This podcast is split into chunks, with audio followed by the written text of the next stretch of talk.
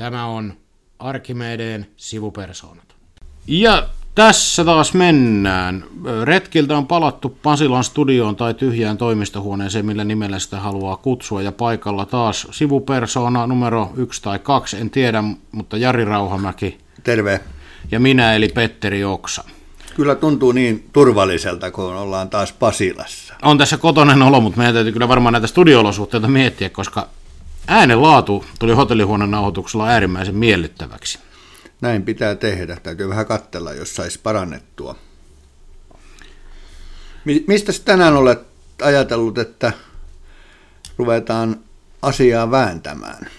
Mä luulen, että lähdetään siinä hengessä, että on hyvä tarttua härkää sarvista ja ottaa näitä arkoja aiheita, että mehän tuossa jossain vaiheessa aikaisemmin edeltävissä jaksoissa käsiteltiin vaikka näitä AY-liikkeen rahoja ja muita, muita mitä, mistä on haluttu, että käydään suoraa keskustelua ja meillä on yksi semmoinen aihe, mistä ei ole kauhean helppo keskustella. Se kuuluu melkein näihin filosofi Wittgensteinin sanonnan mukaisiin juttuihin, että siitä, mistä ei voi puhua, siitä on vaiettava, mutta sivupersonat ei vaikene.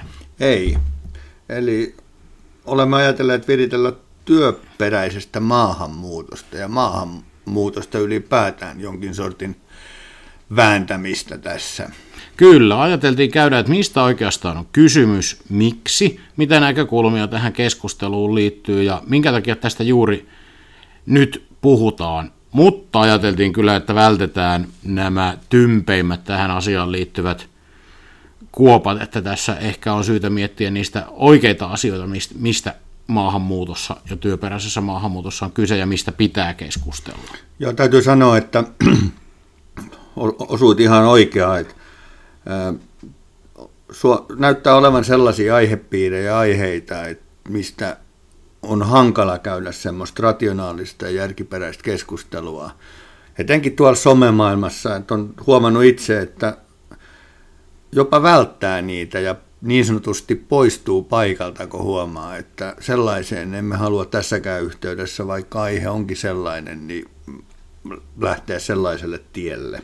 Mutta se on ehkä yksi syy, minkä takia tätä jaksoakin nauhoitetaan, koska mä oon itse huomannut sen, että mä en viitsi edes kommentoida niihin maahanmuuttokeskusteluihinkin, tietää, että kuraa tulee niskaan aina hirvittävän paljon. Ja sitten se näyttää johtamaan siihen, että monesta keskustelusta tulee kovin yksipuolinen ja sieltä puuttuu sitten sellainen eh, maltillinen ja rationaalinen näkemys ja on ikään kuin niin kuin tällaisia äärimmäisiä mielipiteitä suuntaan jos toiseen, jotka tuntuu hallitsevan sitä. Joo, siellä, siellä on niin hankala liikkua kyllä. Ja yksi asia on mun mielestä tässä, että pitää puhua niistä oikeista syistä. Siis jotkuthan meillä puhuu, että tulee maahanmuuttovaalit. Tai pitää tulla maahanmuuttovaalit. Jotkut puolueet saattavat toivoa kieli pitkällä, että tulispa sellaiset ja toiset sitten pelkäävät sitä. Sehän on ihan vähän niin kuin höpö, höpö. No viime, tämän viime päivien uutisten perusteella niin näyttäisi tulevan vanhusten huolto- ja hoitovaalit. Se onkin paljon parempi aihe jo muuta, mutta koska eihän maahanmuutto sinänsä, sehän on vähän irrelevantti asia. Että kysymyshän on siitä, että millä tavalla Suomessa käyttäydytään, miten Suomi käyttäytyy, miten suomalaiset käyttäytyy, miten meidän työelämä toimii ja miten ihmiset siinä työelämässä toimii. Ja niin kuin tavallaan pitäisi puhua niistä ihan oikeista syistä, eikä sinänsä siis muuttoliike tapahtui se maan sisällä tai maan rajojen yli, niin ei se välttämättä ole niin kuin itsessään ilmiönä edes kovin kiinnostavaa. Ei, ja sitten se, että me ollaan, Suomi on, elämme täällä globaalissa maailmassa, ja siitä me ei niin kuin mihinkään, mihinkään päästä, että, että tämä ei ole mikään lintukoto enää sellainen, mikä, missä niin kuin voisi vaan pistää rajat kiinni ja että täällä me köllötellään. Ja yksi, mikä tähän varsinkin työperäiseen maahanmuuttoon minusta liittyy, tässä on perspektiiviharha. Erinomainen perspektiiviharha, että tota, tätähän asiaa pitäisi nimenomaan miettiä, voisi kai sanoa jopa vuosikymmenten päähän, että kun katsotaan meidän, meidän tota, ikärakennetta ja ja väestön vanhenemista ja, ja myös viimeaikaisesti, että näitä, että miten syntyvyys Suomessa laskee Ja nämä kaikki asiat, kun tästä asiasta puhutaan, niin pitäisi, pitäisi kyllä, ne pitäisi olla kirkkaana mielessä. Niin, koska ainakin tällä hetkellä on sitä tilastojen valossa näyttää selvältä, että jos me halutaan sama määrä ihmisiä olevan tulevaisuudessa töissä, kun Suomessa tänä päivänä on töissä, niin tänne pitää jostain muualta muuttaa myös työntekijöitä. Et vaikka suomalaiset nyt tänään rupeisi tekemään vauvoja semmoisella melkoisella talkootahdilla, niin sekään ei auttaisi tätä tilannetta, vaan sinne syntyisi kuoppa ikään kuin väestörakenteeseen joka tapauksessa. Viritätkö nyt jotain talkoita tässä? Ei ne virittele talkoita, mutta jos ihmiset tämmöiseen nyt heräisi yhtäkkiä ja syntyvyysluvut kääntyisi kasvuun, kasvuun niin kuin välittömästi heti huomenna, niin sekään ei heti auta ei tähän auta. asiaan. Mutta mä ymmärrän, että tämä on vaikeaa, koska kyllähän Jari, jos sä tulet nyt mulle sanoon, että tuota, tänne tarvitaan lisää ihmisiä töihin, niin kyllä mä, mulle tulee heti vähän sellainen vastareaktio, mutta entäs ne suomalaiset työttömät? Et meillähän on tuolla korkeakoulutettujakin 30 000 ja työttömiä insinöörejäkin melkein 5 000 ja sitten ne pitäisi tuoda jotain mu- muun maalaisia töihin, niin mitä sä vastaat tämmöiseen? No, mulla on tähän ollut semmoinen kanta, että mä lähden siitä, että, että juuri toi mitä sanoit, että kun mä oon tuolla maailman liikkunut, niin mä oon ensinnäkin huomannut sen, että, että tuolla maailmalla on, on erinäköisiä ammatteja ja ammattikuntia ja työtehtäviä maasta riippumatta lähestulkoon, niin jossa ei oman maan kansalaisia enää näy. Ja onhan sitä myös täällä meilläkin näkynyt. Ja jos puhutaan työperäisestä maahanmuutosta, niin vastaisin sinulle näin, että kyllä se mulle sopii. Mikäli, kai kaksi ehtoa pitää täyttyä. Se ei saa synnyttää tänne lisää työttömyyttä ja se ei saa olla keino polkea työehtoja. Kun nämä kaksi ehtoa jollakin tavalla hoidetaan ja täyttyy, niin, niin mikä siinä?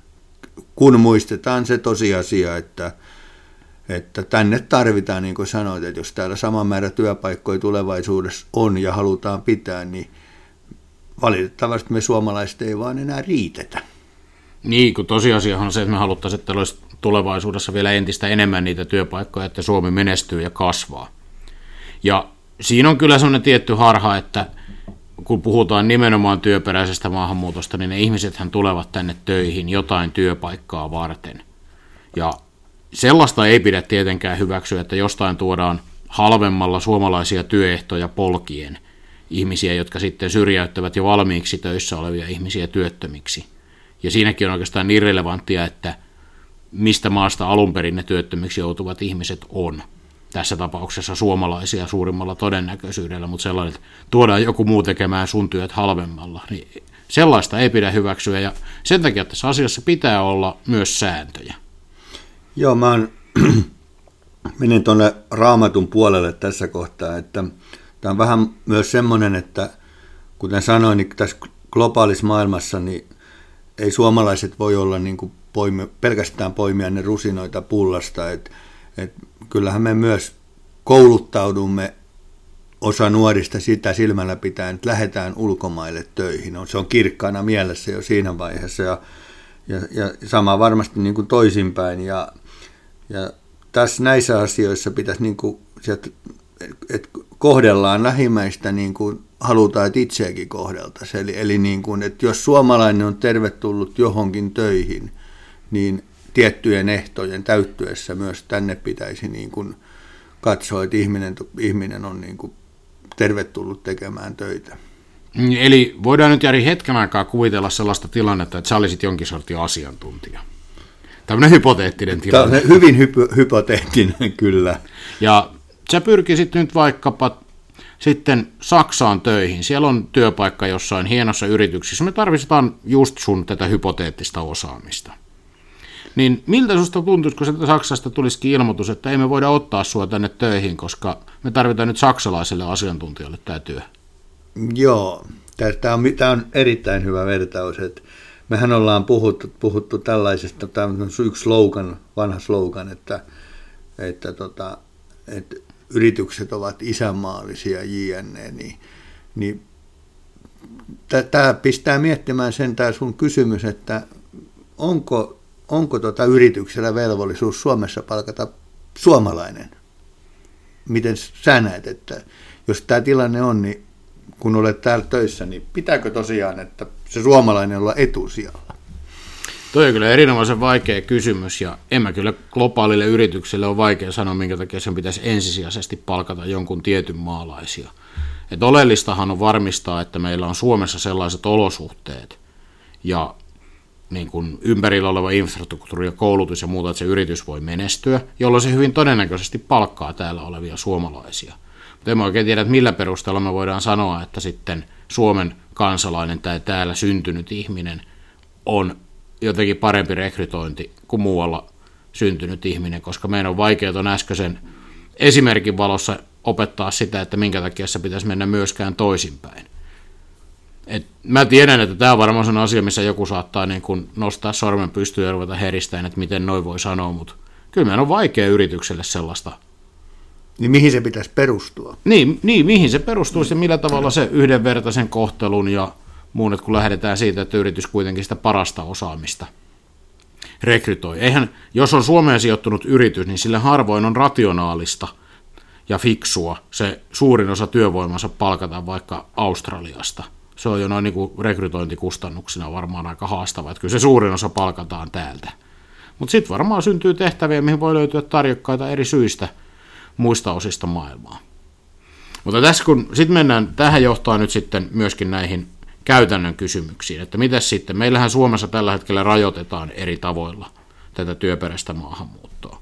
Niin sanotussa työntekijätehtävissä on saatavuusharkinta, eli pitää ensin katsoa, että onko meillä kotimaista työvoimaa tarjolla versus ulkomainen. Ja tähän vähän tota meidän äsken puhumaan vastaan sotii.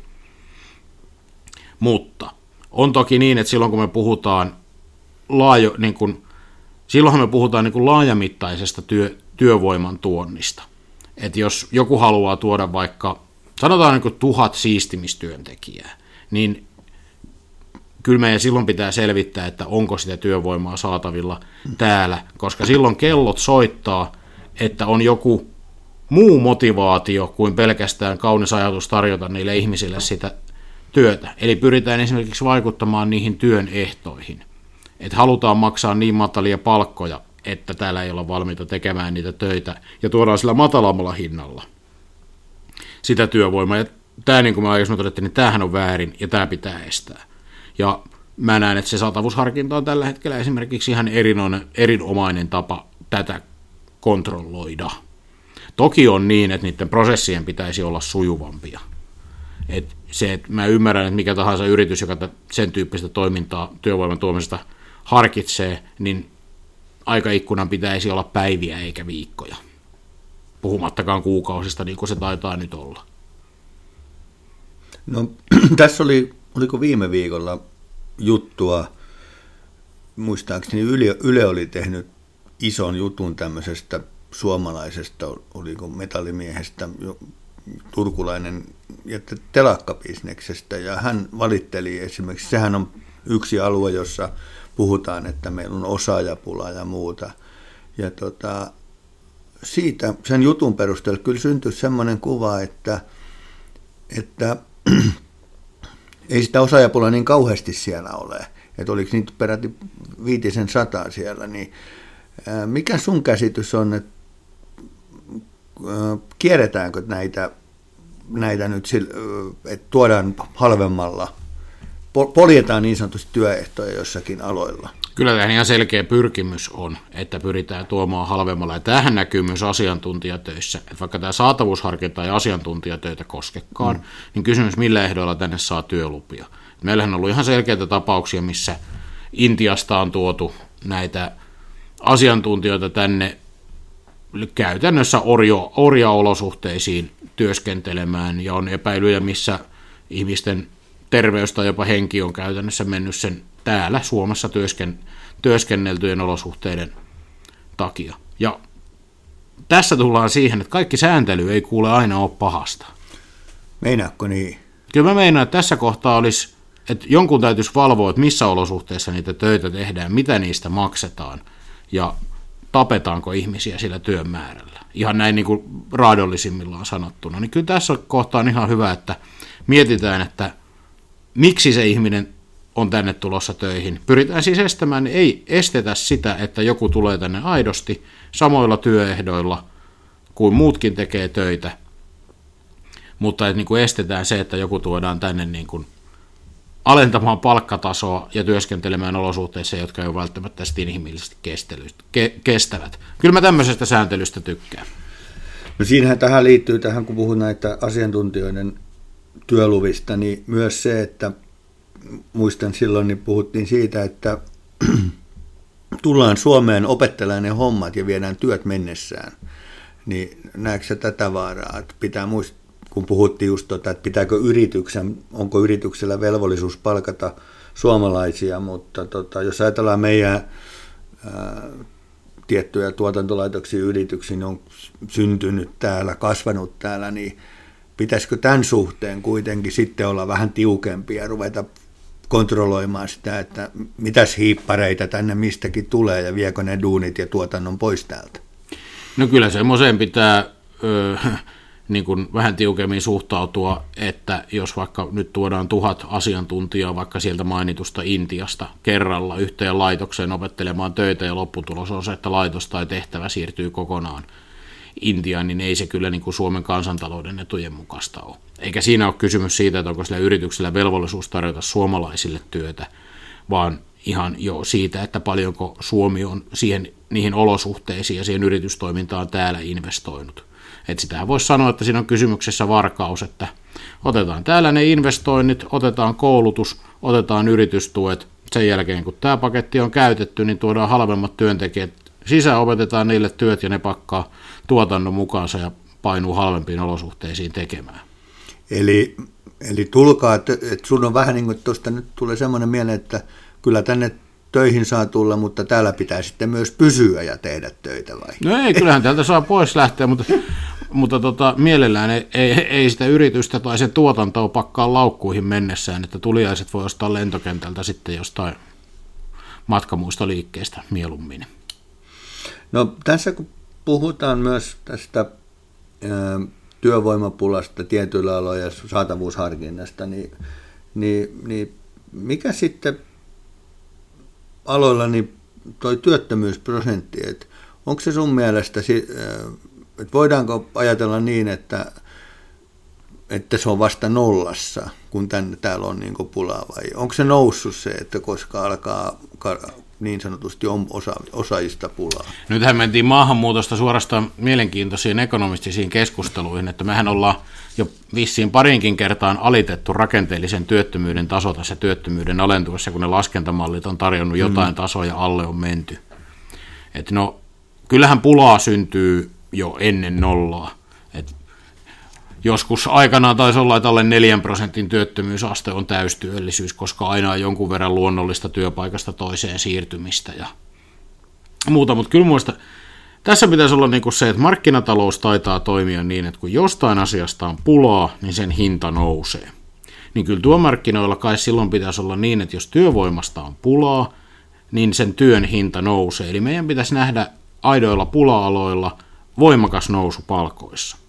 Ja vaikka me otettaisiin nyt ne laivanrakennus tai vaikka ne koodarit, niin eipä ole näkynyt voimakasta palkkojen nousua. Tuli tänään Hesarista muuten, että, että toi muuttofirma, eräs muuttofirma, joka nyt ei mennä mainonnan puolelle, niin 20 prosenttia ei nostaa palkkoja sen takia, koska on työvoimasta, osaavasta työvoimasta pulaa. No siinä näkyy, että ilmeisesti siinä niukkuus on jo sitten muuttumassa pulaksi, kun rahalla kilpaillaan resursseista. No. Eikä niin kun, nyt täytyy tähän tavallaan, meni jo vähän tunteisiinkin, mutta selkeästi, että et en, en kiellä sitä, etteikö jostain avainosaajista ole pulaa. Ja senkin takia niitä sitä työperäistä maahanmuuttoa ja ihmisiä voidaan tänne hyvinkin niin kuin palkata myös muualta. Et on varmasti varsinkin niin kuin pieniä osaavia kohdejoukkoja, mutta tässä on se, että oli sitten se työntekijä Suomesta tai muualta kotoisin, niin yrityksiltä peräisin malttia. Et pitää olla malttia kouluttaa ja kasvattaa niitä tekijöitä, koska on ihan selvää, että sellaisista osaajista, jotka on vuosia jotain asiaa opetellut, kerännyt sitä kokemusta ja osaamista, niin niitä on aina rajallinen määrä. Enemmän on työntekijöitä, jotka on valmistunut koulusta, on aihiot, mahdollisuudet tulla siis, että et, et pitää olla myös malttia miettiä, että mitä se yritys tarvii viiden tai kymmenen vuoden päästä, eikä miettiä, että kenet me nyt tälle kvartaalille palkataan.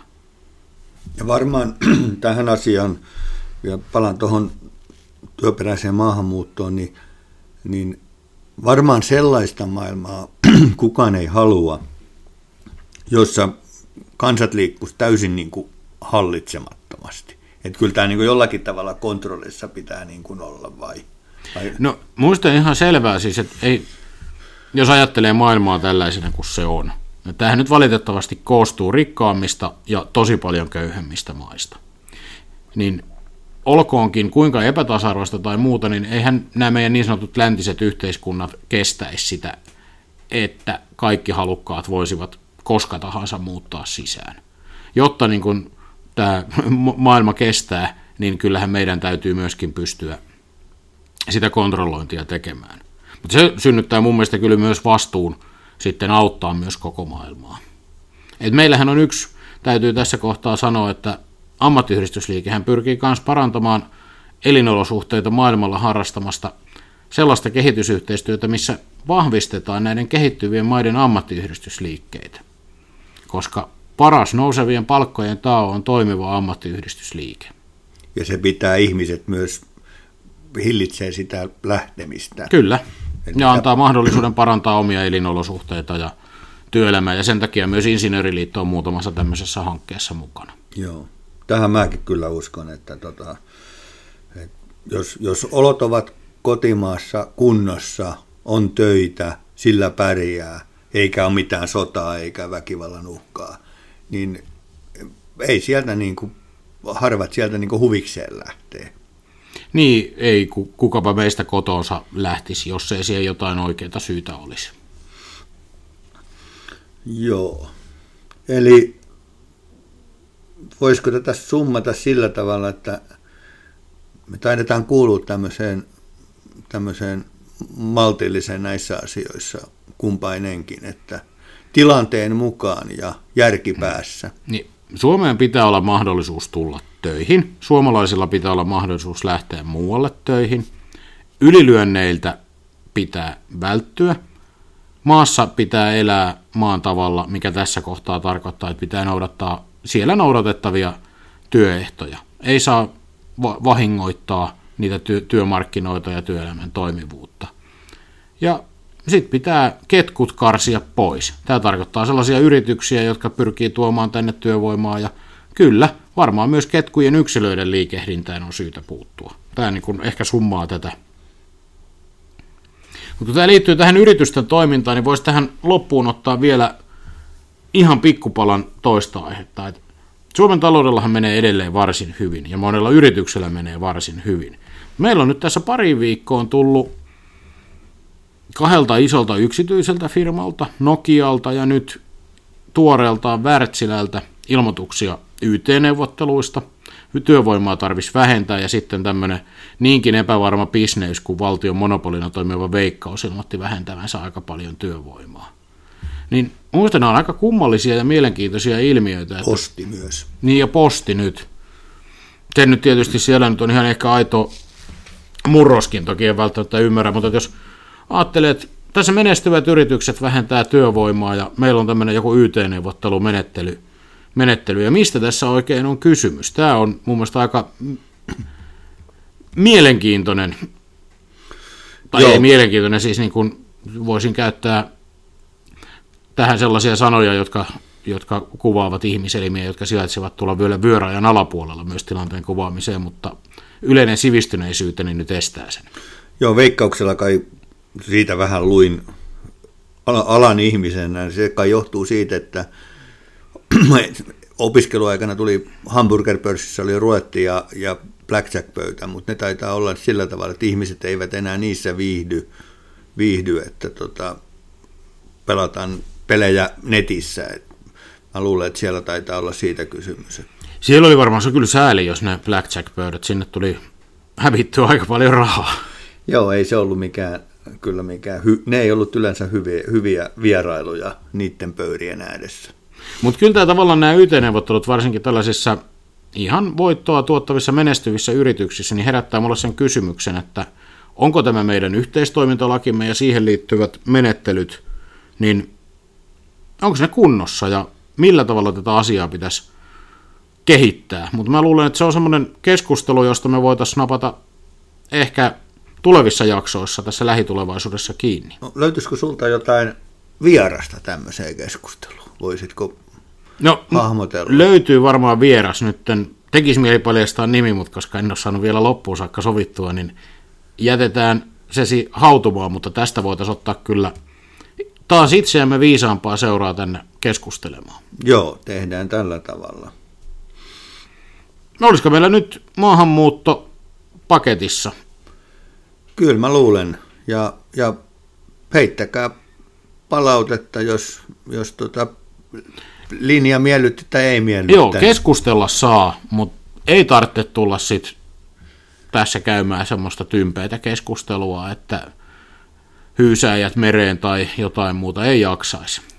Juuri näin, että pidetään tämä tämmöisenä miten, ra- järkevänä ja rakentavana keskusteluna tästä eteenpäinkin. Kyllä, sillä pääsee yleensä eteenpäin. Joo. Kiitoksia ja moro. Morjens.